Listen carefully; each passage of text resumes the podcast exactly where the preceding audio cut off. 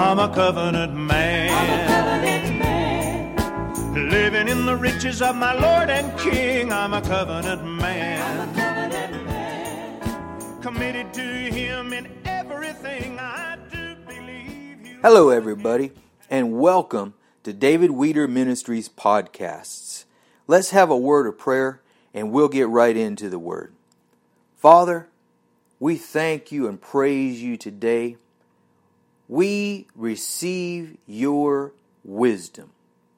We receive your revelation, your insights, your concepts into the rich treasures of the Word of the living God. Into our spirits, into our minds. We renew our minds with the Word today. And we thank you. The Holy Spirit is the teacher of the church. And we receive instruction today in your Word. And we thank you for it in Jesus' mighty name. Glory to God. Well, turn with me today in your Bibles to Ephesians chapter 2, verse 10. Ephesians chapter 2, verse 10.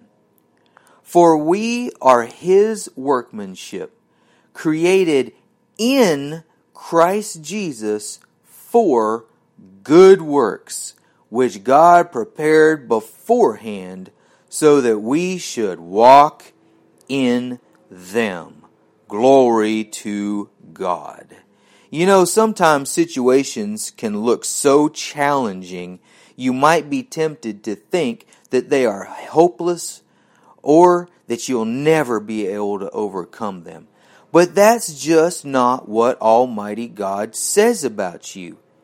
His power and ability to overcome everything the devil tries to throw at you lives inside you. Turn with me over to 2 Corinthians. 2 Corinthians chapter 2 and verse 14.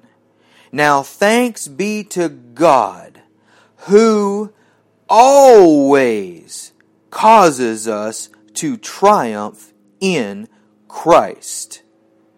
Now thanks be to God who always, not 99% of the time, not even 99.9% of the time, but always causes us to triumph in Christ. In God, no situation is hopeless when you factor in the power of His anointing. The anointing factor is the very dunamis, the mighty power of God at work in your situation. But you must believe it. You have to trust in Him to help you rather than trying to do everything you know to do to turn the situation around yourself. In Mark 11, chapter 20, excuse me, in Mark 11, verse 22, Jesus said, Have faith in God. The cross reference there, the original Greek actually says, Have the God kind of faith. If you're breaking out of bondages, for example, and just keep falling back into old habits, the anointing of the Spirit of God doesn't just break the yokes of bondage in your life. God's anointing, according to Isaiah 10, verse 27, totally and completely obliterates those yokes until there is no evidence that they ever existed.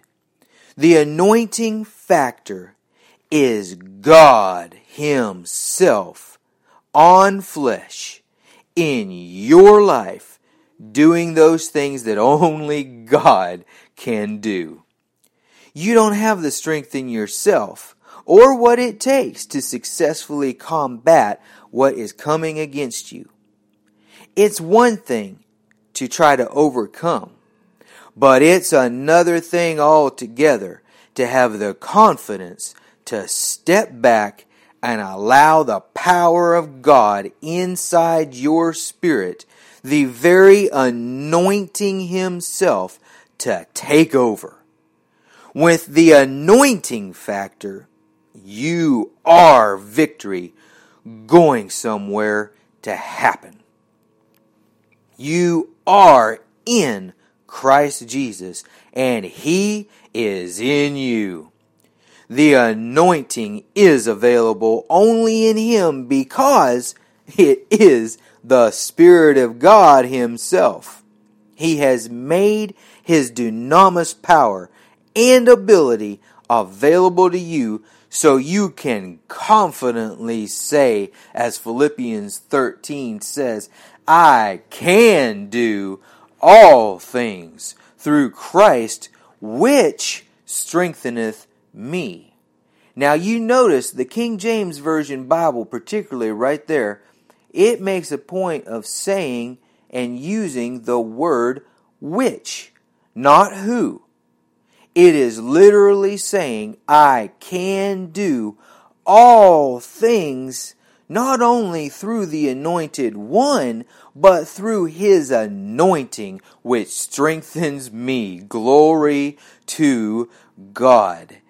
God's anointing strengthens you when you tap in to the power of the greater one who you've invited to come and live inside of you. Jesus said, as a matter of fact, go ahead and, and turn with me over to John chapter 14. That's St. John chapter 14. And look with me in verse 26. 26. John chapter 14 and 26. But the Comforter, the Holy Spirit, whom the Father will send in my name, will teach you everything and remind you of all that I have told you. Now go ahead and turn over to chapter 16. John chapter 16 and verse 13. John 16 verse 13. But when the Spirit of truth comes, he will guide you into all truth. For he will not speak on his own authority, but he will speak whatever he hears, and he will tell you things that are to come. He will glorify me, for he will receive from me and will declare it to you. All that the Father has is mine. Therefore, I said that he will take what is mine and will declare it to you. Glory to God. Do you realize what that just said? All that the Father has is mine, and He'll take what is mine and declare it to you. Because you are in Him, you can expect the anointing factor to rise up in you and show you the way to victory. Isaiah 30 verse 20, 21 says so. One way to tap in to his anointing is by praying in your prayer language, in other tongues.